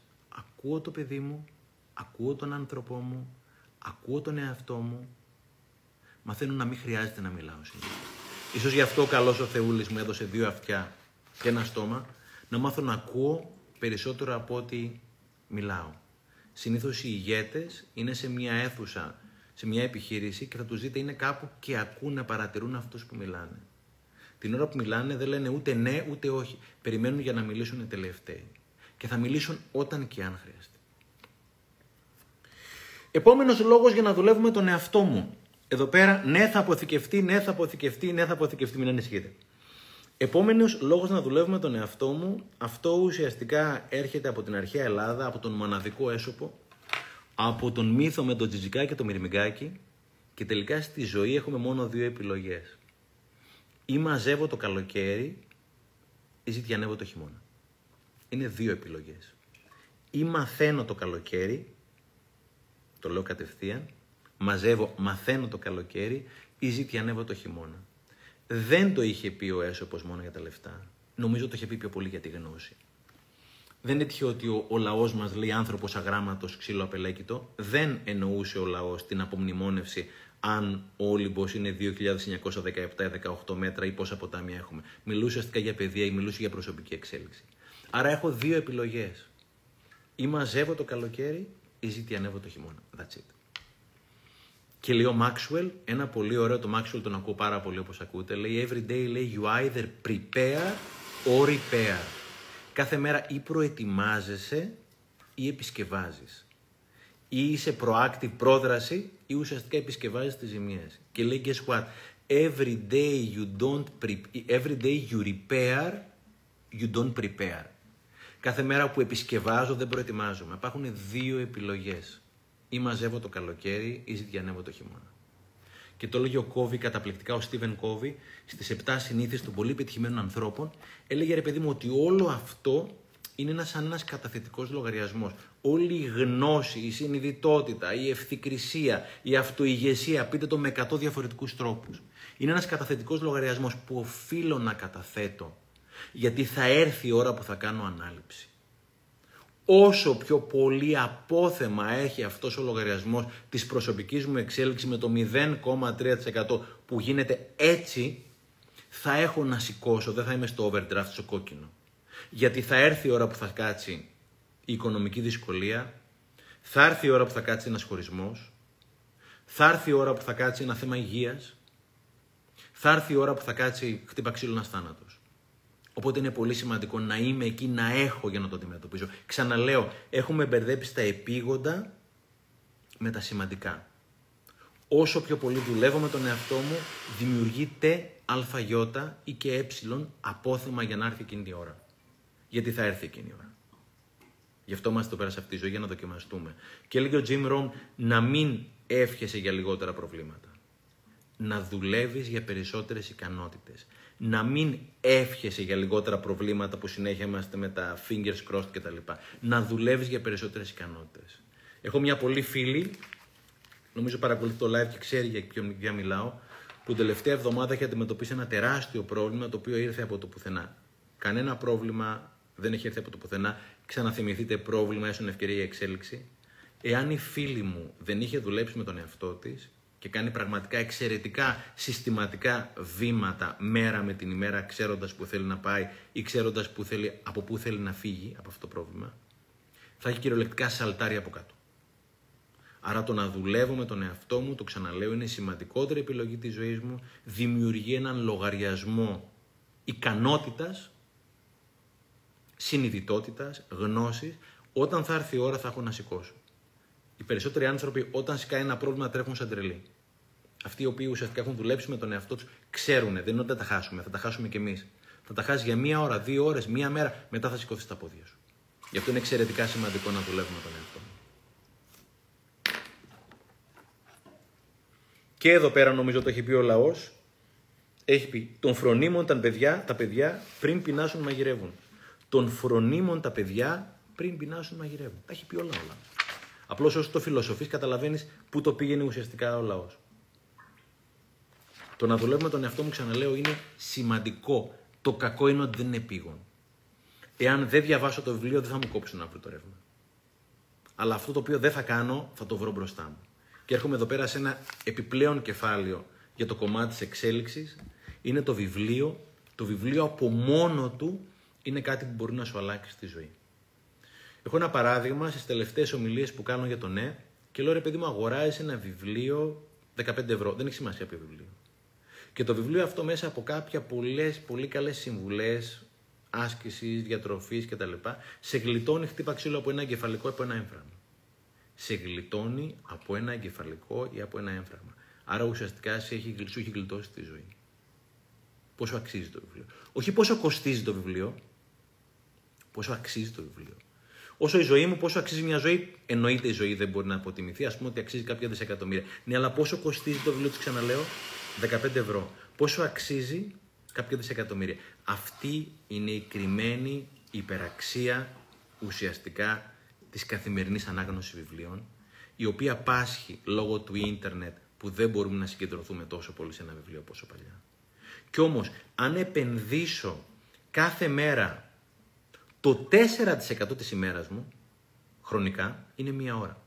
Αν κάθε μέρα αφιερώνω μία ώρα στο διάβασμα, στο τέλος των 10 ετών που λέγαμε νωρίτερα με το 55-860, θα είμαι ένας από τους κορυφαίους στον τομέα μου, στον κόσμο. Το ξαναλέω. Εάν κάθε μέρα επενδύσω το 4% της ημέρας μου, που είναι μία ώρα την ημέρα, κάθε μέρα όμως, στο τέλος της δεκαετίας θα είμαι ένας από τους κορυφαίους στον κόσμο σε αυτό που κάνω. Δεν αξίζει. Το ξαναρέω. Not all readers are leaders, but all leaders are readers. Δεν είναι όλοι οι αναγνώσεις των βιβλίων ηγέτες στον τομέα τους, δεν ξέρω τι. Όμως όλοι οι ηγέτες, οι αφανείς και οι εμφανείς, είναι αναγνώστης βιβλίων. Δεν θα βρείτε ποτέ κανέναν εκεί πέρα πάνω που να μην διαβάζει βιβλία. Τα βιβλία είναι χάρτινα, είναι ηλεκτρονικά, είναι audiobooks, είναι πλέον ηχητικά. Υπάρχουν πάρα πάρα πολλοί τρόποι. Και προσέξτε, η δύναμη της συνήθειας. Το λέω και στο καινούριο βιβλίο, κάθε φορά που διαλέγω μια συνήθεια, έχω διαλέξει και τον προορισμό της. Κάθε φορά που διαλέγω μια συνήθεια, έχω διαλέξει ουσιαστικά και τον προορισμό της. Το να αφιερώνω 20 λεπτά την ημέρα στο διάβασμα και χρειάζεται περίπου δύο μήνες, λέει ο Σάρμα, και το College of London για να εμπεδώσω μια συνήθεια, το να το κάνω συνήθεια και να αφιερώνω 20 λεπτάκια την ημέρα στο διάβασμα, μην υποτιμάτε καμία συνήθεια, στο τέλος του χρόνου θα έχω τελειώσει 20 βιβλία. Είναι τόσο σημαντικό το να έχω τις σωστές συνήθειες, μόνο 20 λεπτά την ημέρα είναι αυτό το 0,3% που δεν φαίνεται. Στο τέλος του χρόνου, 20 λεπτά την ημέρα διάβασμα, μεταφράζω σε 20 βιβλία που έχω διαβάσει. Και έλεγε ένας τύπος ένα ωραίο, λέει: Υπάρχει χειρό, Υπάρχουν χειρότερα εγκλήματα από το να καίει τα βιβλία. Ένα χειρότερο έγκλημα από το να καίει τα βιβλία είναι να μην τα διαβάζεις. Ένα χειρότερο έγκλημα, επιτρέψτε μου την υπερβολή, προφανώς είναι λίγο υπερβολικό, αλλά θέλω να περάσω ένα μήνυμα. Ένα, ένα έγκλημα χειρότερο από το να καίω τα βιβλία είναι να μην τα διαβάζω. Και το να μπορώ να διαβάζω βιβλία και να μην διαβάζω δεν με διαφοροποιεί καθόλου από κάποιον ο οποίος δεν μπορεί να διαβάσει. Έλεγε ο Τζιμ Ρόν ένα πάρα πάρα πολύ ωραίο, λέει να λυπάσαι αυτόν που έχει αγαπημένο εστιατόριο αλλά δεν έχει αγαπημένο συγγραφέα. Να λυπάσαι αυτόν που έχει αγαπημένο εστιατόριο αλλά όχι ουσιαστικά αγαπημένο συγγραφέα. Αυτά με τα βιβλία, το δώρο, το βιβλίο, το, το βιβλίο είναι το καλύτερο δώρο όχι που θα κάνεις στους άλλους, αλλά ουσιαστικά που θα κάνεις τον εαυτό σου. Και λέει ένας ένα πολύ ωραίο, λέει, αν δεν σου αρέσει το διάβασμα, ακόμα δεν έχεις βρει το σωστό βιβλίο. Αν δεν σου αρέσει το διάβασμα, δεν έχεις βρει ακόμα το σωστό βιβλίο. Όλα αυτά τα οποία λέμε είναι απλά. Δεν είναι εύκολα. Το να βρω 20, 40, 60 λεπτά για την προσωπική μου εξέλιξη την ημέρα είναι ο χρόνος που θα ψάξω να τον βρω. Έλεγε ο Τόνι Ρόμπινς ότι αν δεν έχω 20 λεπτά για τη ζωή μου κάθε μέρα, δεν έχω ζωή. Αν δεν έχω 20 λεπτά για τη ζωή μου κάθε μέρα, δεν έχω ζωή. Εγώ σας μιλάω για 60 λεπτά την ημέρα. Είναι η επιλογή που θα αλλάξει τη ζωή μου. Είναι η επιλογή που από μόνη της θα κρίνει αν θα είμαι ευτυχισμένος, υγιής, οικονομικά ανεξάρτητος, οτιδήποτε. Ναι, φιλαράκι μου, θέλει ξεβόλεμα. Κάθε αλλαγή θέλει ξεβόλεμα. Δεν γίνονται έτσι αυτόματα. Δεν ακούω ένα live και γίνονται αυτόματα. Θέλει από την επόμενη μέρα ξεβόλεμα για να μπορώ να είμαι στο 60 λεπτά την ημέρα να δουλεύω με τον εαυτό μου. Καμία αλλαγή δεν έγινε ποτέ με ξεβόλεμα. Συνεχίζω Πηγαίνουμε προς το τέλος σιγά σιγά. αυτό είναι από το βιβλίο της Carol Dweck, το Mindset. Είχε πει ρε παιδί μου ότι οι άνθρωποι είναι λόγοι για τους οποίους είναι επιτακτικό, είναι απαραίτητο να δουλεύω με τον εαυτό μου. Ξαναλέω, δουλεύω με τον εαυτό μου σαν να εξαρτιόταν η ζωή μου από αυτό. Γιατί, Γιατί στην κυριολεξία εξαρτάται η ζωή μου από αυτό. Έλεγε η Carol Dweck στο Mindset ότι οι άνθρωποι χωρίζουν τις ανθρώπους με fixed mindset και με growth mindset. Ανθρώπους οι οποίοι ουσιαστικά έχω κλειστό, έχω παροπίδες, ξερολίας το λέμε στα ελληνικά, και ανθρώπους που έχουν μάθει να μαθαίνουν. Κάποια στιγμή σε μια συνέντευξη, στον COVID κάπου, με ρώτησε κάποιος, θα μάθουμε από την κρίση αυτή; Λέω, κάποιοι θα μάθουν, κάποιοι όχι. Μου λέει, ποιοι θα μάθουν; Λέω, θα μάθουν αυτοί που έχουν μάθει να μαθαίνουν. Γιατί αν έχω μάθει να μαθαίνω, θα μάθω και από αυτό. Οπότε είναι πολύ σημαντικό να έχω growth και όχι fixed mindset και θα το εξηγήσω. Θα πω το κλασικό παράδειγμα που λέω πάντα με το μπουκαλάκι αυτό, με τη μίγα και τη μέλισσα, το, το έχω πει 100 φορές, συγχωρέστε με, είναι ίσως η σημαντικότερη ιστορία που έχω ακούσει ποτέ στη ζωή μου. Έχεις ένα άδειο μπουκάλι και έχεις εδώ πέρα ένα τείχο, ένα γυαλότουβλο, ένα τζάμι, ένα παράθυρο από το οποίο μπαίνει ουσιαστικά το φως. Βάλεις το μπουκάλι με τον πάτο στο φως, έτσι ώστε να μπαίνει το φως από εδώ. Το αδειάζεις και βάζει μέσα μία μέλισσα η οποία κατά τα άλλα είναι έξυπνο έντομο. Η μέλισσα όμως έχει ένα κακό, έχει ένα κανόνα ο οποίος είναι πάρα πολύ ανελαστικός. Θεωρεί ότι μόνο όπου υπάρχει το φως υπάρχει και έξοδος. Οπότε θα πηγαίνει εδώ πέρα η μέλισσα για να βγει θεωρώντας εδώ πέρα ότι είναι έξοδος. Στο τέλος της μία ώρας θα έχει πεθάνει η μέλισσα. Βάζει λέει όμως τώρα μία μίγα, η οποία μπορεί να μην είναι το πιο ευφυές έντομο, αλλά ίσως είναι ευφυής με τον ορισμό του Wayne Dyer. Η μίγα επειδή ξέρει ότι δεν ξέρει, θα πάει λίγο από εδώ, λίγο από εκεί, λίγο αριστερά, δεξιά, τελικά θα βρει ουσιαστικά την έξοδο. Και είχε πει ο τύπος να μην γίνετε ποτέ μέλισσες ως προς αυτό, να είστε πάντα μύγες. Οι άνθρωποι οι οποίοι δουλεύουν με τον εαυτό τους είναι πολύ πιο ελαστικοί, είναι πολύ πιο ευέλικτοι, όπως αναφέραμε νωρίτερα είναι πολύ λιγότερο ξερόλες και το σημαντικότερο έχουν πολύ καλύτερη σχέση με τον εαυτό τους. Γιατί όπως λέει ο Maxwell, sometimes you win, sometimes you learn. Κάποιες φορές κερδίζω, κάποιες φορές μαθαίνω. Η τελειομανία είναι μία από τις χειρότερες μορφές κακοποίησης που μπορώ να κάνω στον εαυτό μου. Το να συναρτώ πάντα την αυτοεκτίμησή μου από το τελικό αποτέλεσμα, γι' αυτό η αυτοεκτίμησή μου είναι roller coaster ουσιαστικά. Γι' αυτό έχω μάθει να ετεροπροσδιορίζομαι και όχι να αυτοπροσδιορίζομαι. Do your best and let life do the rest, μας έλεγε ο Σάρμα. Κάνε το καλύτερο που μπορείς και η ζωή θα κάνει το καλύτερο που μπορεί και εκείνη. Άνθρωποι οι οποίοι δουλεύουν με τον εαυτό τους, λοιπόν, έχουν πολύ καλύτερη αυτοεκτίμηση.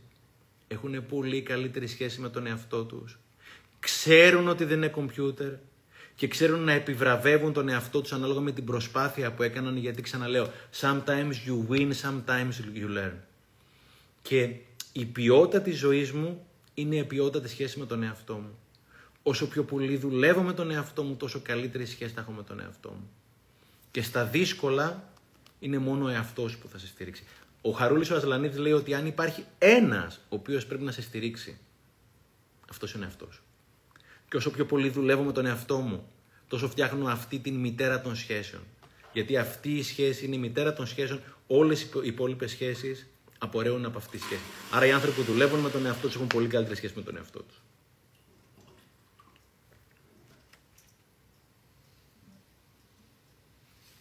Και το 'λεγε και το κάνει ο Γούντεν αυτό, ο Τζον Γούντεν, ένας από τους σημαντικότερους προπονητές του μπάσκετ της Αμερικής, ο οποίος είχε διαχωρίσει το success από το victory. Victory, νίκη όταν κερδίζει η ομάδα.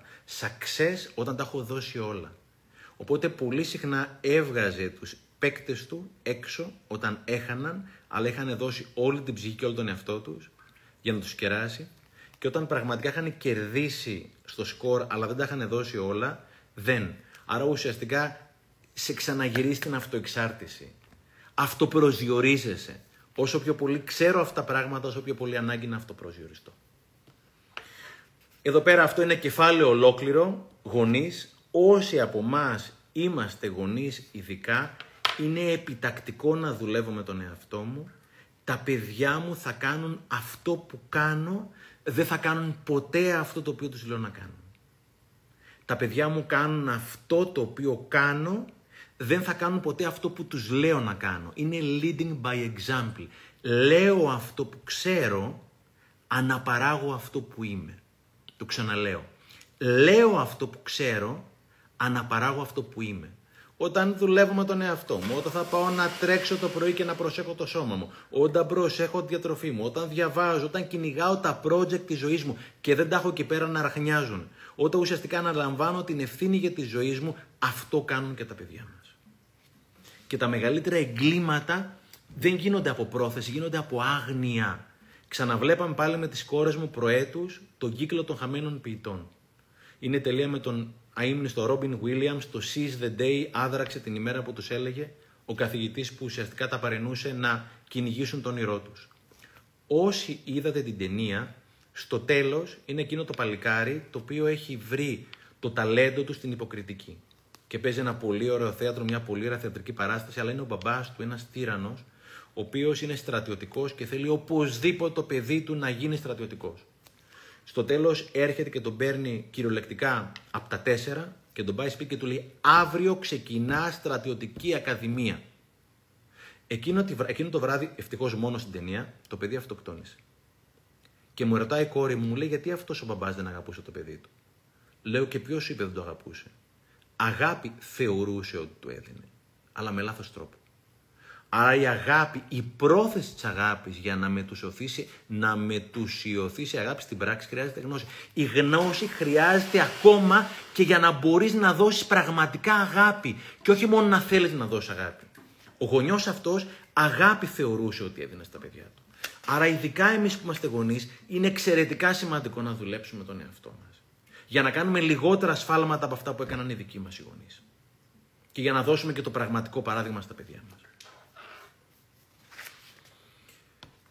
Τελευταίος λόγος, νομίζω ο δωδέκατος λόγος, κάθε λόγος από αυτούς είναι από μόνο του ένα live και μια ολόκληρη επιστήμη. Αυτό το, ο λόγος εδώ πέρα λέγεται συναισθήματα και εδώ πέρα θα αναφερθώ ξεκάθαρα στο κομμάτι της ψυχοθεραπείας. Για μένα το κομμάτι της ψυχοθεραπείας είναι ένα κομμάτι απαραίτητο για όλους μας. Εγώ δεν είχα ιδέα τι κουβαλούσα μέσα μου και τι συναισθήματα είχα το γνώθησα αυτόν το οποίο έλεγαν οι αρχαίοι μου πρόγονοι. Όταν πήγα για πρώτη φορά στην ομάδα και με ρώτησαν πώς νιώθεις, είπα νιώθω καλά. Και μου λέει η ψυχοθεραπεύτη, το καλά τι σημαίνει; Λέω ρε παιδί μου, είμαι, είμαι happy. Μου λέει, κάνε τον πιο συγκεκριμένα το συνέστημα του happy. Λέω, είμαι καλά ρε παιδί μου. Μου λέει, καλώς ήρθες. Υπάρχουν φίλοι μου, λέει ο Τόνι Ρόμπινς, 6.000 συναισθήματα και εμείς ξέρουμε να αναγνωρίζουμε μόνο 6 με 10 από αυτά, ειδικά εμείς οι άντρες ακόμα λιγότερο. Είμαστε συναισθηματικά αναλφάβητοι γιατί, όπως έλεγε και ο. Ποιος έχει φτιάξει το. Όχι, ο, έχει γράψει το Σάμ, έχει, ο Νίλ, ο οποίος έχει δημιουργήσει το Summerhill το σχολείο στην Αγγλία, λέει We have been taught to know but have not been allowed to feel. Μας έμαθαν να γνωρίζουμε, αλλά δεν μας επέτρεψαν να νιώσουμε.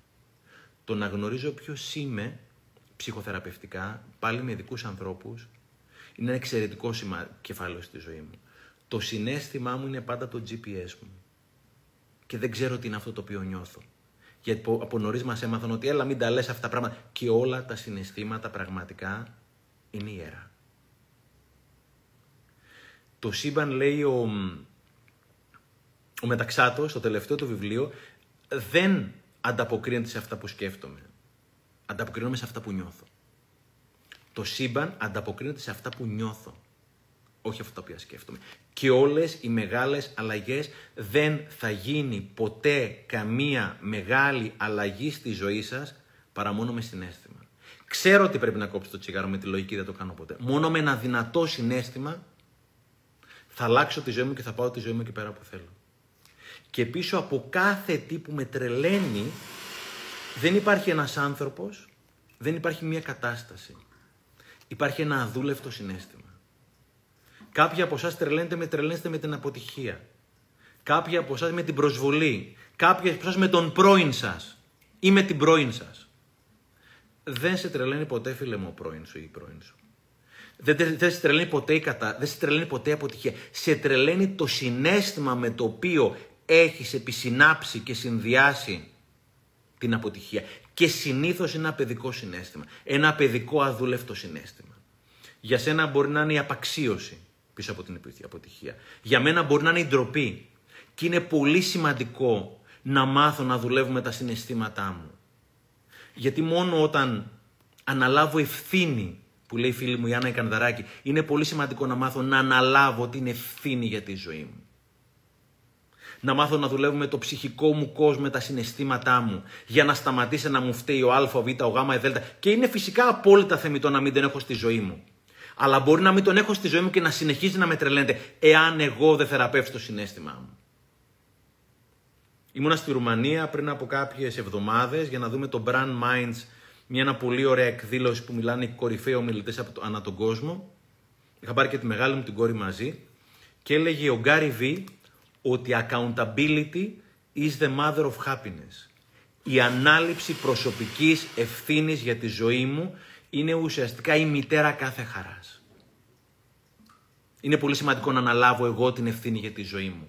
Και το να δουλέψω με ψυχοθεραπεία, με τα συναισθήματά μου, με τον ψυχικό μου το κόσμο, είναι το α και το ω για μένα. Για μένα θεωρώ ότι όλοι πρέπει να κάνουμε ψυχοθεραπεία. Για να μάθουμε ποιοι είμαστε. Και όσο μου φταίει ο α ο β, πάντα είναι μια δικαιολογία που θα μου κλέβει τη ζωή. Ο φίλος μου ο Μιχάλης ο Ζαμπίδης ε, kickboxing 18 φορές παγκόσμιος πρωταθλητής, 18 φορές παγκόσμιος πρωταθλητής. Λέει χαρακτηριστικά ότι οι δικαιολογίες είναι ο προθάλαμος της ήτας. Οι δικαιολογίες είναι ο προθάλαμος της ήτας. Είναι πολύ σημαντικό να αναλάβω την ευθύνη για τη ζωή μου. Γιατί μπορεί να φταίνει η ζωή μέχρι τα δεκα... οι γονείς μου μέχρι τα 18 μου χρόνια. Δεν μπορεί να φταίνει οι γονείς μου στα 28, στα 38, 48. Πρέπει να κάνω κι εγώ δουλειά με τον εαυτό μου. Δεν μπορεί να φταίει η πρώην μου ή ο πρώην μου για τα τελευταία 20 χρόνια. Κάτι πρέπει να κάνω κι εγώ. Γι' αυτό προσωπικά θεωρώ ότι η επιστήμη του coaching με την επιστήμη της ψυχοθεραπείας είναι εξαιρετικά συμπληρωματικές. Η ψυχοθεραπεία σε βοηθάει να βγάλεις ρίζες και το coaching φτερά. Ξέρω πολλούς ανθρώπους που έχουν πάει από εδώ, από το α στο β, έχουν πάει κορυφή, αλλά δεν ξέρουν τι έχουν πάρει μαζί τους από το α στο β γιατί δεν ξέρουν ποιοι είναι. Αλλά και ξέρω πολλούς ανθρώπους που παρακολουθούν ψυχοθεραπεία, ξέρουν πάρα πάρα πολύ καλά το συνέστημά τους εδώ και 10-15 χρόνια, αλλά δεν μπορούν να φύγουν από το α και να πάνε στο β. Και μην αφήσετε κανέναν coach να σας πει ότι η ψυχοθεραπεία θα σας μπερδέψει. Και μην αφήσετε κανένα ψυχοθεραπευτή να σας πει ότι δεν μπορεί να λύσει το πρόβλημά σου σε δύο ώρες. Μπορείς να λύσει κάποιο πρόβλημα σε δύο ώρες. Το ένα δουλεύει έτσι, το άλλο δουλεύει έτσι. Είναι και τα δύο εξαιρετικά συνδυαστικά. Είναι πολύ σημαντικό να μάθω ποιος είμαι. Και να μάθω τι είναι τα συναισθήματά μου.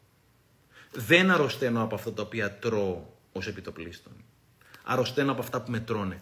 Όλο αυτό το κομμάτι του συναισθήματος Έχω κάνει και με την Αγνίτη Μαριακάκη, έχω κάνει και με την Άννα την Κανδαράκη, έχω, θα κάνω και με άλλους ψυχοθεραπευτές, είναι εξαιρετικά σημαντικό. Το να μάθω να δουλεύω με τον εαυτό, με τα συναισθήματα, με αυτό που έχει μέσα η ψυχούλα μου. Γιατί μόνο όταν σεβαστώ τη δική μου την ψυχή, θα μάθω να σέβομαι την ψυχή του συντρόφου μου, των παιδιών μου, των συνεργατών μου, γνωστών και αγνώστων στη ζωή μου.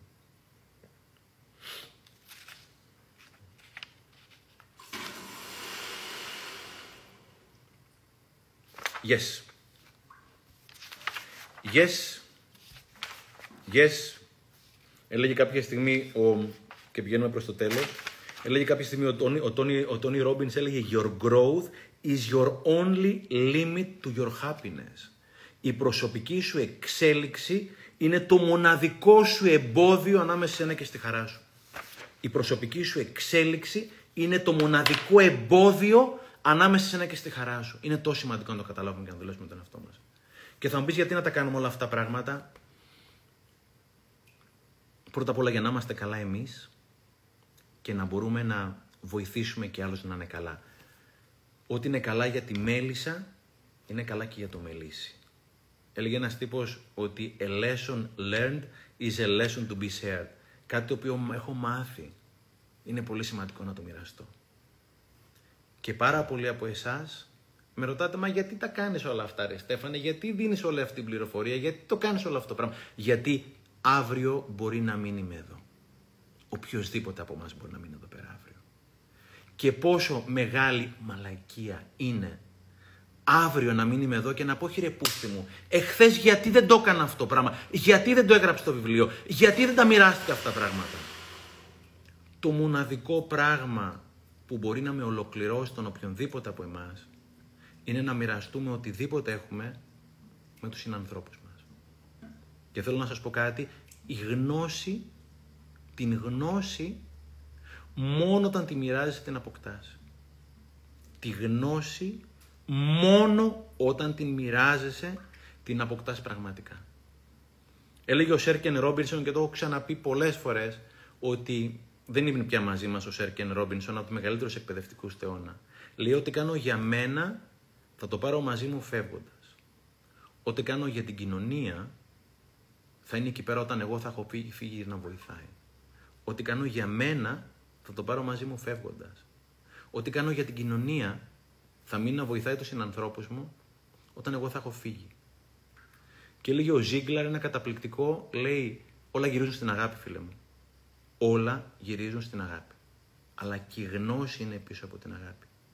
Έλεγε ο Ζίγκλαρ, αν βοηθήσεις αρκετούς ανθρώπους να έχουν αυτό που θέλουν, μπορεί να έχεις οτιδήποτε θέλεις. Εάν βοηθήσεις αρκετούς ανθρώπους να έχουν αυτό που θέλουν, μπορεί να έχεις οτιδήποτε θέλεις.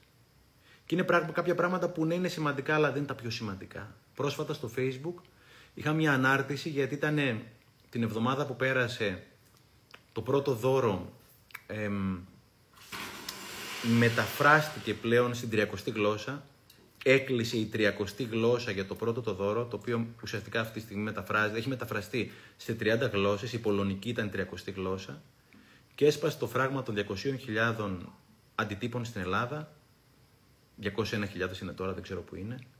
Και βάλαμε και ένα στόχο για να πιάσει το 1 εκατομμύριο κόπης παγκοσμίως. Είναι ωραίο αυτό. Δεν είναι το πιο σημαντικό. Δεν είναι το πιο σημαντικό.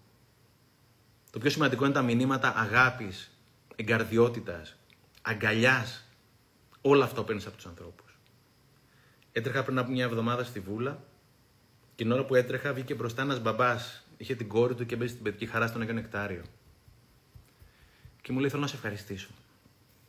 Του λέω γιατί; Μου λέει γιατί βοήθησες κι εσύ, όσο βοήθησες, να περάσει αυτός ο νόμος για την επιμέλεια για να μπορούμε και εμείς να βλέπουμε τα παιδιά μας, οι μπαμπάδες, όσο οι μαμάδες κτλ.